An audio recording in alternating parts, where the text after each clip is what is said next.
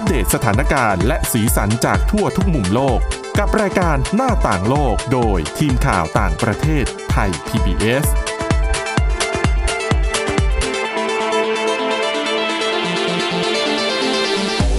ครับต้อนรับคุณผู้ฟังสู่รายการหน้าต่างโลกนะครับ วันนี้มาพบกับคุณกรีนจิรวัตรมาสุขและผมก้าวพงศธรสุภพงศ์ครับ ครับ สวัสดีครับ ก็ยังคงนำเรื่องราวรอบโลกมาฝากคุณผู้ฟังกันเหมือน เคยนะครับ อ่า ซึ่งเราก็วนเวียนอยู่ ช่วงเนี้ยมันก็ต้องวนเวีช่ยนวงนี้ก็ต้องเน้นยู่ให้น้ำหนักไปที่โควิด -19 สักหน่อยอืมเพราะว่าเขามาแรง อืม มันยังเป็นวิกฤตที่ไทยแล้วก็อีกหลายประเทศยังแก้ไม่ตกเหมือนกัน แต่ผมก็พยายามสรรหานะสรรหาข่าวที่เกี่ยวกับแบบข่าวเบาครับๆข่าวที่เป็นเหมือนกับสีสันกึ่งสีสันหน่อย แต่ก็ไม่ทิ้งกับการอัปเดตสถานการณ์แหละ ครับ มาฝากคุณผู้ฟังนะฮะครับวันนี้เรามีเรื่องราวมากมายเลย นะฮะมาฝากคุณผู้ฟังไม่ว่าจะเป็นเรื่องของกิจกรรมที่คนทำกันอืมระหว่างที่มันจะต้องกักตัวอยู่ที่บ้านแล้วก็กิจกรรมหลาย ๆ อย่างเนี่ย ได้ถูกยกเลิกไปครับนะฮะแล้วก็มีเรื่องของคุณครูอืมที่มีการรณรงค์ให้มีการสอนออนไลน์อืมแต่ในเมื่อลูกศิษย์ไม่เข้าใจจะทำไงอะ ก็ยากใช่ไหมนะอืมอืมแล้วก็มีดินแดนที่ไลโควิดครับผมครับ แล้วก็เดี๋ยวช่วงที่ 2 ไปดูเรื่องของยาแล้วก็วัคซีนครับกันบ้างผมดีกว่าว่าตอนนี้ประเทศไหนทำอะไรพัฒนาวิธีการรักษาโควิด -19 ไปถึงไหนกันบ้างแล้วนะครับผมเรามาเริ่มกันที่เรื่องแรกเลยนะฮะครับก็ก็ในสถานการณ์ที่มันกำลังแพร่ระบาดอย่างใหญ่เนี่ยครับ โควิด -19 เนี่ยฮะส่งผลให้การแข่งขันกีฬาเกือบทุกชนิดในโลกนี้เลยอืมจะต้องระงับไป ถ้าไม่ระงับก็เลื่อนออกไปก่อน เพื่อป้องกันการแพร่ระบาดในช่วงนี้ฮะ แต่ว่าในช่วงเวลาที่รัฐบาลหลายประเทศเนี่ยตัดสินใจออกกฎหมายรณรงค์ให้ทุกคนอยู่ที่บ้านครับการแข่งขันกีฬาผ่านโลกออนไลน์ของกีฬาชนิดต่าง ๆ เนี่ยครับที่มันมีอยู่จริงเนี่ยมันได้รับความนิยมขึ้นเรื่อยอืมๆแม้ว่าการแข่งขัน ผ่านระบบออนไลน์จะดูเหมือนกับว่ามันมีปัจจัยเสี่ยงจากภายนอกน้อยลงนะฮะครับแต่ล่าสุดก็มีเหตุไม่คาดฝันเกิดขึ้นกับเมลินดาคาเฟ่ฮะเขาเป็นนักไตรกีฬาของชาวออสเตรเลีย อดีตแชมป์โลกไตรกีฬาอืมคือจะบอกว่ากิจกรรมเนี้ย เธอกำลังลงแข่ง Iron Man VR Pro Challenge เป็นครับประเภทหญิง และกำลังทำผลงานได้ดีในอันดับที่สองอืมสามีอ่าสามีของเธอเนี่ย ก็ได้เดินเข้ามาแล้วก็อวดถ้วยรางวัลของเธอกับนักแข่งคนอื่น ครับ ก็เหมือนกับกำลังรอแข่งอะไรอย่างเงี้ยฮะครับลักษณะของการแข่งก็คือก็จะมีตัวจักรยานที่เป็นลักษณะเหมือนกับต่อกับออนไลน์เนี่ยอืมคือถ้าปั่นไปเรื่อยๆเนี่ยในออนไลน์มันก็จะขึ้นว่าเราปั่นไปเท่าไหร่แล้วครับเพราะฉะนั้นเนี่ยมันก็จะเหมือนกับออกกำลังกายจริง แล้วก็ได้แข่งจริงนะฮะแต่ว่าขณะที่สามีเขาเธอกำลังรอลงแข่งอยู่เนี่ย สามีอย่างที่บอกว่าเอาถ้วยกีฬามาอวด แล้วดันเผลอไปเตะปักเข้า เกิดอะไรขึ้นครับ ทีนี้ปุ๊บหัวร้อนสิอืมเขาดันเตะปักจักรยานของเธอ แล้วก็ทำให้เธอหลุดออกจากการแข่งขัน จนสุดท้ายเนี่ย เธอไม่สามารถเข้าร่วมการแข่งขันไตรกีฬาประเภทนี้ได้ไม่จบรายการอืมเพราะฉะนั้นเนี่ย เธอก็ถูกตัดสิทธิ์ไปครับนะฮะแล้วตัวสามีเธอก็รีบออกมาขอโทษ ซึ่ง ตัวภรรยาเนี่ยที่ลงแข่งเนี่ยก็ยอมรับว่าเธอหงุดหงิดมาก ที่ไม่สามารถแข่งขันได้จนจบรายการ แต่ก็สัญญาว่าในการแข่งขันประเภทชายในสัปดาห์หน้าของทีม เธอจะไม่เตะปลักของเขาออกอืมก็คือเป็นคู่สามีภรรยานักแข่งกีฬาไตรกีฬาอืมอะเป็นเห็นไหมเป็นสีสันเนาะโควิดโควิด ไม่ได้ทำอันตราย แต่สามีเตะปลักนี่ก็หลุดเหมือนกันอันนั้นก็อันตรายนะฮะ ทีนี้มาสู่เรื่องที่สองยังอยู่กันที่สหรัฐฮะเขาบอกว่าตอนเนี้ยมันกำลังมีการรณรงค์ social distancing ใช่ไหมฮะครับ ก็จะทำให้การเรียนการสอนเนี่ย มันเปลี่ยนไประหว่างครูกับนักเรียน ครูคนหนึ่งในสหรัฐอเมริกาเนี่ยพยายามที่จะทำให้ลูกศิษย์เนี่ยเข้าใจในบทเรียนครับมากที่สุดด้วยการหยิบกระดาษมาสอนที่หน้าบ้านของเขาอืมก็คือก็เว้นระยะห่างกัน คือก่อนหน้าเนี้ยต้องเล่าไปก่อนว่า คุณครูคนเนี้ยอ่า จัดกิจกรรมการสอนผ่านออนไลน์ แต่ทีนี้ให้กับอ่าสอนให้กับเด็กเกรดหกของเขาเนี่ยครับทีนี้ปุ๊บสอนยังไงเด็กก็ไม่เข้าใจอืมก็อธิบายผ่านกล้องอะนะมันไม่ได้เจอตัวเป็นๆอะใช่เราก็ไม่ได้ดูรีแอคว่ามันยังไงอะไรยังไงบ้างอืมทีนี้ก็เกิดการปรึกษากันว่าจะยังไง ทีนี้หลายคนเนี่ย คุณครูเนี่ยก็เลือกที่จะ สอนย้ำเน้นย้ำไปที่เด็ก ให้เด็กเข้าใจเกิดความเข้าใจ แต่ว่าครูคนเนี้ยก็พยายามหาทางว่าจะทำยังไงดียังไงดี ทีนี้เขาก็ขับรถจักรยานครับ ปั่นมาที่หน้าบ้านของเด็กคนนี้ แล้วก็ชูกระดาษขึ้นมา แล้วก็ให้เด็กคนนี้อยู่ที่ระเบียงบ้าน แล้วก็พูดคุยกัน ผ่านการสอนอืมแต่ว่าก็ยังอยู่ในระยะของ social distancing อะฮะ ครับ ก็มันห่างกัน อันนี้ก็เป็นการปรับตัวของคุณครูอืมซึ่ง ก็ทำให้เด็กเข้าใจมากขึ้น แต่ก็ยังว่าการเสี่ยงออกมาข้างนอกอะมันก็อันตรายนะ คือลักษณะการสอนออนไลน์หลังโลกหลังโควิด -19 เนี่ยน่าจะหันมาใช้กันมากขึ้นไม่ใช่แต่เฉพาะการสอนนะคุณกรีนแต่ว่าการครับประชุมการทำงานต่างๆ ผ่านระบบออนไลน์เนี่ยต้องยอมรับว่าการระบาดของโควิด -19 ทำให้เรารู้จัก เครื่องมือเครื่องใช้แล้วก็โปรแกรมต่างๆ เยอะขึ้นมากนะครับ ซึ่งโอเคแหละ มันอาจจะมีทั้งข้อดีข้อเสียข้อดีของมันก็คือ มันก็นำเสนอข้อมูลได้ไม่ต่างจากในห้องเรียนเลย แต่พอข้อเสียปุ๊บ มันอาจจะทำให้เกิดช่องว่างระหว่างครูกับนักเรียนมากขึ้นใช่ มันไม่ได้ดูว่าเอ่อนักเรียนมี การตอบกลับยังไงอืมการตอบรับข้อมูลข่าวสารของคุณครูเนี่ยที่สอนไปอะเข้าใจหรือเปล่า ความตั้งใจของนักเรียนนักศึกษาก็ตอนนี้ขึ้นขึ้นอยู่กับตัวผู้เรียนเป็นหลักละ อย่างมหาวิทยาลัยในญี่ปุ่นเนี่ยผมเห็นข่าวมาเหมือนกันนะครับ คือเขาก็จะเปิดเรียนตามปกติแหละก็แต่ก็จะเปลี่ยนเป็นการสอนผ่านระบบออนไลน์ทั้งหมดอืมนั่นแหละก็คืออันเนี้ยอย่างเรื่องที่ผมยกมาเนี่ย คุณครูเขาก็บอกว่า อ่ายอมรับว่าการพูดคุยกันอย่างเห็นหน้าเนี่ย จะทำให้เด็กอะเข้าใจมากกว่า ครับ อืมนะฮะเราพากันไปที่ทางตอนใต้ของสเปนกันหน่อยนึงอ่านะครับอ่ามันมีจุดจุดหนึ่งของโลกใบนี้เนี่ย ที่ตัดตัวเองออกจากโลกภายนอกครับ แล้วก็ไม่พบผู้ติดเชื้อโควิด -19 เลยทั้งทที่แม้ตอนนี้คเดียว200 กว่าพื้นที่ทั่วโลก พบผู้ติดเชื้อกันหมดแล้วนะใช่ฮะอืมท่ามกลางเชื้อไวรัสโคโรนาที่ระบาดไปทั่วโลกเนี่ยจำนวนผู้ติดเชื้อมันมากขึ้นเรื่อย ๆ แล้วก็ทะลุเกินกว่า 1 ล้านรายไปแล้วเนี่ยครับสเปนเองก็เป็นหนึ่งในประเทศที่มีจำนวนผู้ติดเชื้อติดอันดับท็อปเหมือนกัน รวมถึงผู้เสียชีวิตที่สูงมากขึ้นเรื่อยๆ เมืองนี้ชื่อว่าซาฮาราเดลาเซียลาเป็นเมืองทางตอนใต้ของสเปนฮะซึ่งมันน่าแปลกใจนะ ทั้งทั้งๆที่สเปนอะเป็นประเทศที่ติดท็อปครับ แต่เมืองเนี้ยกลายเป็นหนึ่งในพื้นที่ที่ปลอดภัยที่สุดของประเทศ อันนี้คือติดกับแผ่นดินใหญ่เลยป่ะฮะเออน่าจะเป็นตัวเกาะอะฮะอ๋ออืมนายกเทศมนตรีของเขาเนี่ยวัย40 ปี ตัดสินใจปิดเมืองครับตัดขาดตัวเองออกจากโลกภายนอก ปิดทางเข้าทางออกจากจาก5ช่องทางอืมทั้งหมดเนี่ยให้เหลือเพียงแค่ทางเดียว ตั้งแต่วันที่ 14 มีนาคมที่ผ่านมา อืม ก็ไม่ได้เร็วนะ ไม่ได้เร็ว เพราะว่าเหตุการณ์มันเกิดปลายธันวา ใช่แต่ที่ว่าเริ่มระบาดแต่ว่ากว่าจะย้ายโซนไปที่ยุโรปเนี่ยก็ก็เข้าไปก็ระยะช่วหนึ่งช่วงปลายกุมกุมภานะครับอืมเขาบอกว่าตั้งแต่วันที่ 14 มีนาคมที่ผ่านมา เป็นวันที่หลายประเทศเนี่ย ประกาศสถานะเตือนภัย แต่ว่าตัวเขาก็เลือกเลยที่จะปิดเมือง แล้วก็ปิดช่องทางทั้งหมดให้เหลือเพียงช่องทางเข้าออกแค่ทางเดียวซาฮาราเนี่ยมีประชากร ประมาณ 1,400 คนครับแต่ตอนนี้ในเมืองเนี่ยฮะยังไม่พบผู้ติดเชื้อเลย แม้แต่รายเดียวก็ยังไม่พบนะฮะ โดยกาเอ่อโดยเขาให้สัมภาษณ์กับทาง CNN ว่า ถือเป็นสัญญาณที่ดีของเมือง โดยประชากรในเมืองเนี่ย เกือบหนึ่งในสี่ของเมืองเนี่ยเป็นผู้สูงอายุอืมนี่เป็นสาเหตุหนึ่งที่เขาตัดสินใจ ปิดเมือง เพราะว่าชาวเมืองสูงอายุเนี่ยของเขาเนี่ยไม่ได้น้อยๆนะครับ อายุมากกว่า65ปี เกือบทั้งหมดอืมอืม เป็นเหมือนบ้านพักต่างอากาศอะไรอย่างเงี้ย คือเนี่ยสังเกตดูคุณกรีนพอมีขนาดเล็ก ก็จะควบคุมได้ง่ายนะครับ ครับ แล้วก็บอกว่ามาตรการที่เข้มข้นเนี้ย ส่วนหนึ่งเลยที่ต้องยอมรับว่ามันสำเร็จก็เพราะว่าได้รับการสนับสนุนเต็มที่จากชาวเมืองครับโดยเฉพาะผู้สูงวัยอืมอืมบอกไม่ให้ไปจุดเสี่ยงก็ไม่ไป บอกให้ออกมาเป็นเวลาก็ออกมาเป็นเวลาก็นะฮะก็ปฏิบัติตามครับ เป็นระเบียบเรียบร้อยนะครับ อีกจุดหนึ่งก็คือทางเข้าทางเดียวของเมืองมีจุดตรวจ โดยเจ้าหน้าที่ที่สวมชุดป้องกัน และจะทำการฉีดพ่นยาฆ่าเชื้อ ซึ่งจะไม่มีรถคันใดผ่านจุดตรวจได้ โดยไม่มีการผ่านโดยไม่ผ่านการฆ่าเชื้อเลย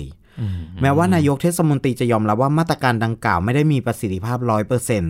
แต่มันคือการสร้างความมั่นใจให้ชาวเมือง นอกจากนี้ตัวเมืองเองเนี่ย ก็ยังมี การประกาศข้อระวังด้านสุขอนามัย รวมครับถึงมีการพ่นยาฆ่าเชื้อตามถนนทุกสายด้วยสัปดาห์ละสองครั้งอืมยิ่งเล็กการจัดการก็ง่าย ตัวเมืองพื้นที่ก็ไม่ได้เยอะ เพราะฉะนั้นมันก็ง่ายต่อการควบคุมอืมนะฮะในขณะที่ด้านธุรกิจท้องถิ่นเอง ไม่ว่าจะเป็นการท่องเที่ยวหรืออะไรก็แล้วแต่เนี่ย ก็จะมีคนใช้อ่าลักษณะเหมือนกับของบ้านเราเนี่ย ก็คือการจัดส่งของ ไม่ว่าจะเป็นหนังสืออุปกรณ์การแพทย์ เพื่อลดจำนวนผู้คนบนท้องถนน อันนี้ก็ถือว่าเป็นมาตรการหนึ่งที่ที่เกี่ยวกับการป้องกันครับ โดยเฉพาะผู้ที่เสี่ยงต่อการติดเชื้อไวรัสเขาบอกว่าหนึ่งในผู้ที่ทำงานจัดส่งของเนี่ยเล่าว่านะฮะได้รับผลตอบรับจากประชาชนอย่างดีเยี่ยม ประชาชนมีความสุขเพราะพวกเขาไม่ต้องออกมาข้างนอก แล้วก็รู้สึกปลอดภัย นอกจากนี้ยังมีสมาคมผู้หญิงที่คอยดูแลผู้สูงวัยนำอาหารไปส่งที่บ้านครับช่วยซ่อมแซมของอืมซึ่งก็มันเป็นความร่วมมืออะ แล้วก็ยังมีรถเปิดเพลงทั่วเมืองเพื่อให้เด็ก ๆ ได้ออกมายังระเบียงและสนุกสนานไปด้วย เขาคิดให้มัน cover ทั้งหมดทั้งเมืองว่า มีกี่วัยและความต้องการเป็นอะไรบ้าง และจุดที่มันจะเกิดคืออะไรบ้าง อย่างเช่นที่ผมบอกไปเมื่อกี้ก็คือ เวลาที่บ้านมันมีอุปกรณ์ที่มันเสียเนี่ยครับก็มีทีมเข้าไปจัดทำอืมจัดซ่อมนะฮะแต่ถึงอย่างนั้นเนี่ย เมืองนี้ก็ยังเป็นเมืองท่องเที่ยว ธุรกิจบาร์ร้านอาหารต่าง ๆ เนี่ยได้รับผลกระทบทางเศรษฐกิจ แม้สภาเมืองจะมีเงินกองทุนสำรองฉุกเฉิน แต่สำหรับธุรกิจท้องถิ่นเนี่ย ก็บอกว่ามันยังพึ่งพาตัวเองไม่ได้นะฮะอืมหากสถานการณ์ยังคงต่อเนื่องก็ต้องได้รับความช่วยเหลือจากรัฐบาลกลาง ซึ่งเขาหวังว่าสเปนจะต้องสามารถพาทั้งประเทศเนี่ย ผ่านเหตุการณ์นี้ไปได้นะฮะอืมมันก็ก็เป็นการคิดอย่างครอบคลุมอย่างที่คุณกรีนว่านะครับ จริง ๆ พอ วิธีแก้ปัญหาหรือว่าการรับมือกับโควิด -19 มันก็ต้องทำให้ครอบคลุมด้วยนั่นแหละ ส่วนหนึ่งส่วนใดที่ที่จะต้องทำเลยจริง ๆ ที่น่าสนใจมากจริง ๆ ก็คือความร่วมมือของชาวเมือง อืมอืมคือมันต้องมาทั้งสองฝั่ง จากรัฐก็ต้องมีนโยบายต่างๆ ให้มันให้มัครันบรัดกลุ่มด้วย ส่วนประชาชนก็ต้องให้ความร่วมมือด้วย คือถ้ามันขัดฝั่งใดฝั่งหนึ่งไปเนี่ย มันก็ ควบคุมหรือว่าสกัดกั้นโรคระบาดได้ยากเหมือนกันนะครับ ครับผมเอาละครับเดี๋ยวช่วงต่อไปนะครับ ชวนคุยกันเรื่องของความคืบหน้าในการพัฒนายารักษาโรคบ้างดีกว่าไปดูกันที่สหรัฐเขากำลังจะลองใช้ยาต้านมาลาเรียมาใช้รักษาผู้ป่วยโควิด -19 ครับ หน้าต่างโลกโดยทีมข่าวต่างประเทศไทย PBS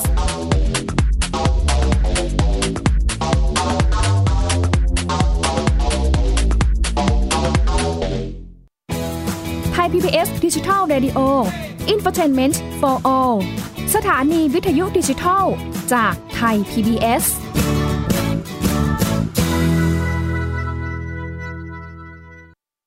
อยู่ที่ไหนก็ติดตามเราได้ทุกที่ ผ่านช่องทางออนไลน์ จากไทย PBS Digital Radio ทั้ง Facebook Twitter Instagram และ YouTube คำว่าไทย PBS Radio แล้วกดไลค์หรือ Subscribe แล้วค่อยแชร์ กับคอนเทนต์ดี ๆ ที่ไม่อยากให้คุณพลาดอ้อเรามีให้คุณฟังผ่านพอดแคสต์แล้วนะ โรงเรียนเลิกแล้วกลับบ้านพร้อมกับรายการ Kids Hours โดยวัญญาชยโย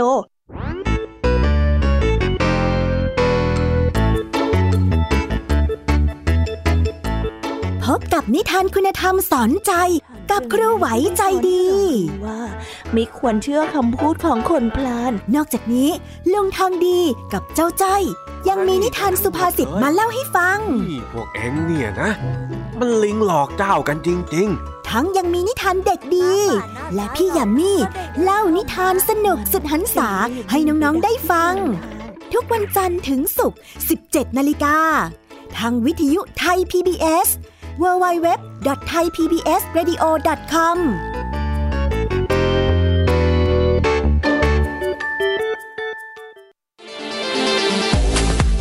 หน้าต่างโลกโดยทีมข่าวต่างประเทศไทย PBS กลับมาสู่ช่วงที่ 2 ของรายการหน้าต่างโลกนะครับ ช่วงนี้ชวนคุยกันเรื่องความคืบหน้าของการพัฒนายา ความพยายามที่จะหายามารักษาผู้ป่วยโควิด -19 ให้ได้ เพราะว่าจนถึงขณะนี้เนี่ยก็ยังไม่มียาที่ใช้รักษาโรคได้โดยตรงนะคครัรับบคือจะใช้วิธีการรักษาตามอาการ เช่นผู้ผู้ป่วยคนนี้มีไข้ก็จะให้ยาลดไข้ มีอาการไอก็ให้ยาแก้ไอไปครับผมนะครับอย่างของไทยเนี่ย ก็ก็เป็นการผสมแบบค็อกเทลอืมนะครับ แต่ว่า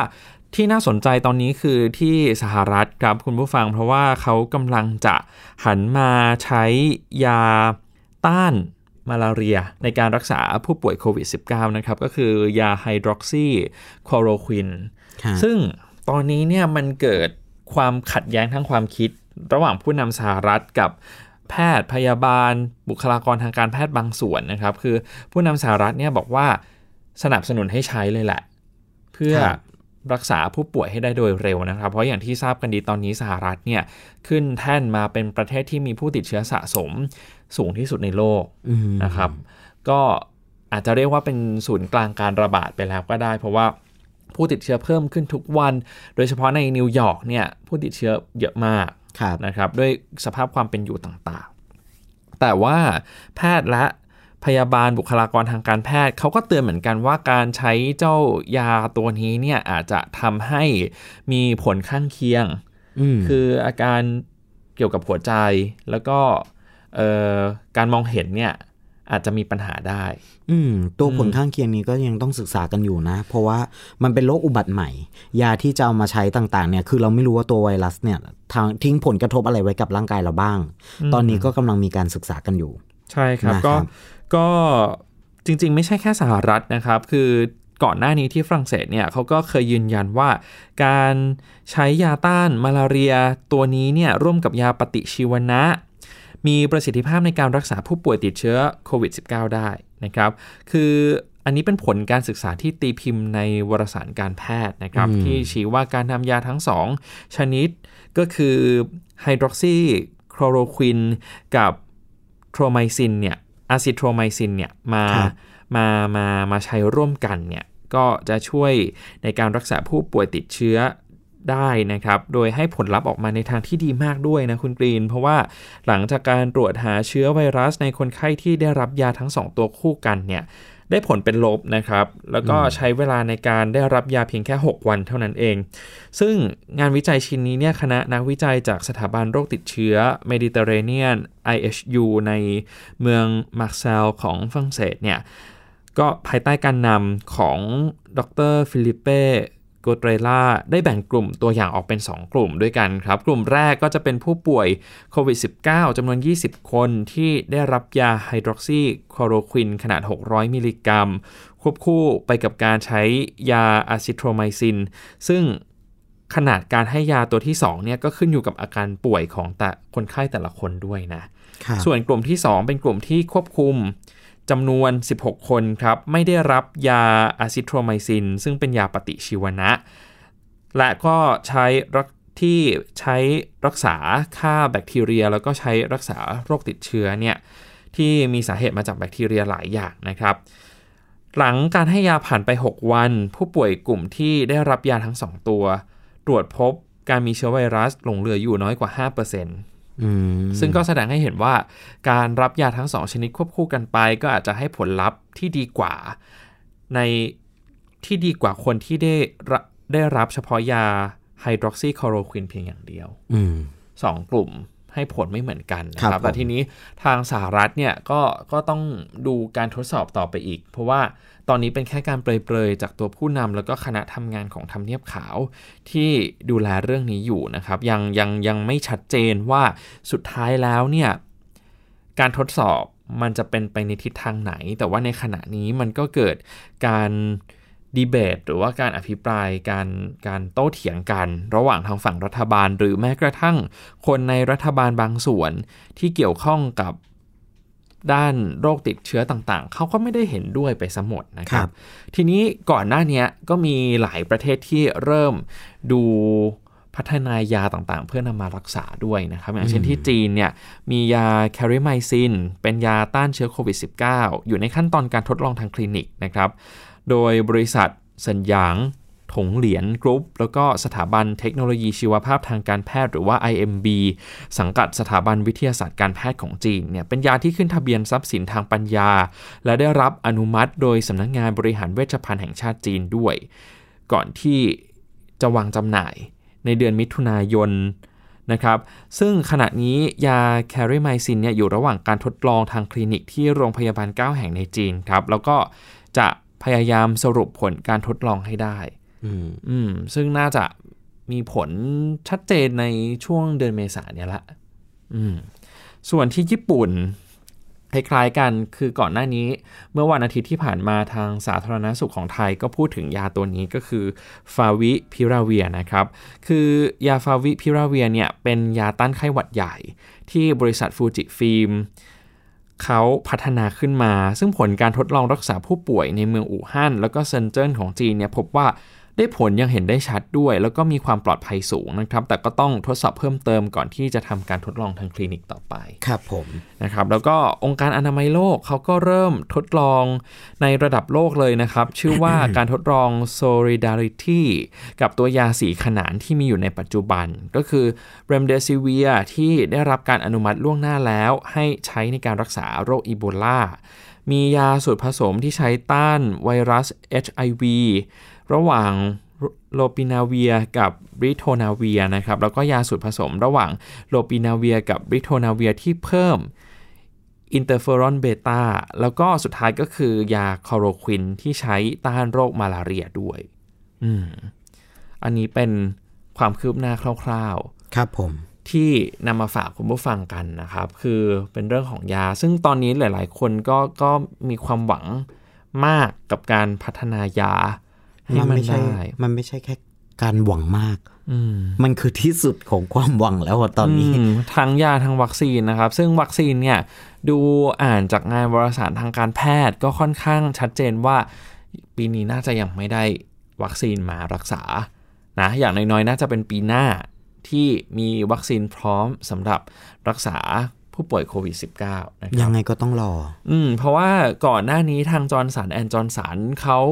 ก็จะจัดการทดสอบวัคซีนทดลองในมนุษย์ให้ได้เดือนกันยายนนี้นะครับ แต่ว่ามันไม่ใช่ว่าทดสอบในมนุษย์แล้วจะเอามาใช้ได้เลย มันมีขั้นตอนอีกหลายขั้นตอนกว่าจะออกมาเป็นวัคซีนสมบูรณ์แบบให้ใช้กับทุกๆคนนะครับ เพราะว่ายาบางอย่างเนี่ยใช้กับคนคนหนึ่งอาจจะได้ผล แต่พอไปใช้กับอีกคนเนี่ยอาจจะไม่ได้ผลแล้วก็ กลับกลายเป็นมีผลข้างเคียงด้วย มันกับมันจะต้องตรวจสอบกันโดยละเอียดก่อนที่จะนำมาใช้จริงอะฮะอืมเพราะว่าก่อนหน้านี้ก็ได้ข่าวว่าสหรัฐก็มีการทดลอง ตัวเอ่อตัวยาโดยการฉีดเข้ามนุษย์บ้างอืมอะไรอย่างเงี้ยฮะแต่ว่าอย่างว่าแหละมันเป็นโรคอุบัติใหม่แล้วก็จะต้องรอผลจริง ครับๆเพราะว่ามันไม่ใช่ว่ามียาตัวนี้แล้วรักษาแล้วมันจะหายเลยอืมนะฮะมันก็ต้องศึกษาถึงผลข้างเคียงที่จะมีในอนาคตอีก ว่าถ้าเกิดว่าเราใช้ตัวนี้ไปฆ่าไวรัสแล้วเนี่ย มันจะส่งผลอะไรทิ้งไว้ให้ร่างกายเรา มันจะเกิดอะไรขึ้นบ้างครับนะผมแล้วก็จริงๆ ไม่เฉพาะแต่ยาคุณกรีนทิ้งท้ายไว้สักหน่อย เรื่องของเครื่องมือทางการแพทย์หน้ากากอนามัยตอนนี้เป็นจะเรียกว่าเป็นสงครามชิงหน้ากากอนามัยก็ไม่ผิดนะคอืรับมคือเมื่อสัปดาห์ก่อนสิ ทางสหรัฐเนี่ยหันมาใช้กฎหมายที่เรียกว่า Defense Production Act เป็นกฎหมายเมื่อปี 1950 ในช่วงสมัยสงครามเกาหลีนะนะครับ คือกฎหมายตัวนี้มีความสำคัญอย่างไร จริงๆ เขาก็จะให้อำนาจกับประธานาธิบดีในการควบคุมการผลิต การเพิ่มการผลิตต่างๆ ภายในประเทศเพื่อการป้องกันประเทศครับ ซึ่งผู้นำสหรัฐก็หันมาใช้กฎหมายตัวนี้ บีบบังคับบริษัท 3M ซึ่งบริษัท 3M ก็เป็นบริษัทผู้ผลิตหน้ากากอนามัย รายใหญ่ รายใหญ่ของโลกเป็นสัญชาติอเมริกันนะคครัรับบผมก่อนหน้านี้อย่างที่ทราบกันดีบริษัทก็จะส่งหน้ากากอนามัยไปให้ประเทศต่างๆ แต่ทีนี้สหรัฐตอนนี้เผชิญกับปัญหาขาดแคลนหน้ากากอนามัยมากๆนะครับ ก็เลยบอกว่าต่อไปนี้หันมาใช้กฎหมายนี้เพื่อบีบให้ 3M เนี่ยผลิต สินค้าป้อนให้ทางสหรัฐอย่างเดียวอืมตามนโยบายอเมริกาต้องมาก่อน ใช่ อืมคือเผชิญกับเสียงวิพากษ์วิจารณ์ของหลายประเทศทั่วโลก แต่ก็คงต้องยอมรับว่าในสหรัฐเองก็คงได้คะแนนนิยมเพิ่มขึ้นสำหรับอืมโดนัลด์ทรัมป์ด้วยนะครับ กับการกับการใช้กฎหมายตัวนี้แล้วก็นโยบายบางอย่างที่ที่ให้ความสำคัญแก่ประเทศตัวเองเป็นอันดับแรก ครับผมอืมคือเรตติ้งของทรัมป์หรือว่าคะแนนนิยมของทรัมป์ในช่วงครึ่งหลังของเดือนมีนาคมก็เพิ่มขึ้นมาเป็น 49%นะแต่ถ้าไปดูกับผู้นำคนอื่น ๆ อดีตผู้นำในช่วงเวลาที่เกิดภัยพิบัติแบบนี้เนี่ยอาจจะน้อยกว่า แต่อยังน้อยก็ขึ้นมาแหละอืมก็อาจจะเป็นสัญญาณดีหรือเปล่ากับการเลือกตั้งประธานาธิบดีในช่วงปลายปีนี้ยังคงคงต้องติดตามยังต่อจัไปดอยู่ด้วยใช่ไหมไม่น่าเลื่อนง่ายๆนะครับ คือคือน่าจะยังจัดต่อไป ครับผมอืมก็ก็ จริงๆ มันเป็นเรื่องของโรคระบาดที่ก็มีผลเกี่ยวเนื่องไปถึงคะแนนนิยมทางการเมืองอย่างหลีกเลี่ยงไม่ได้ด้วย ครับผม อ่าเอาละครับ วันนี้หมดเวลาแล้วนะครับ คุณผู้ฟังสามารถกลับไปฟังย้อนหลังได้นะครับ เข้าไปในพอดแคสต์แล้วก็ลองเซิร์ชคำว่าหน้าต่างโลกก็จะพบกับเรื่องราวที่ทีมข่าวต่างประเทศไทย PBS นำมาฝากกันในแต่ละสัปดาห์ได้ครับสำหรับวันนี้หมดเวลาแล้วคุณกรีนและผมก้าวนะครับ ลาไปก่อนสวัสดีครับ สวัสดีครับ Thai PBS podcast. View the world via the voice.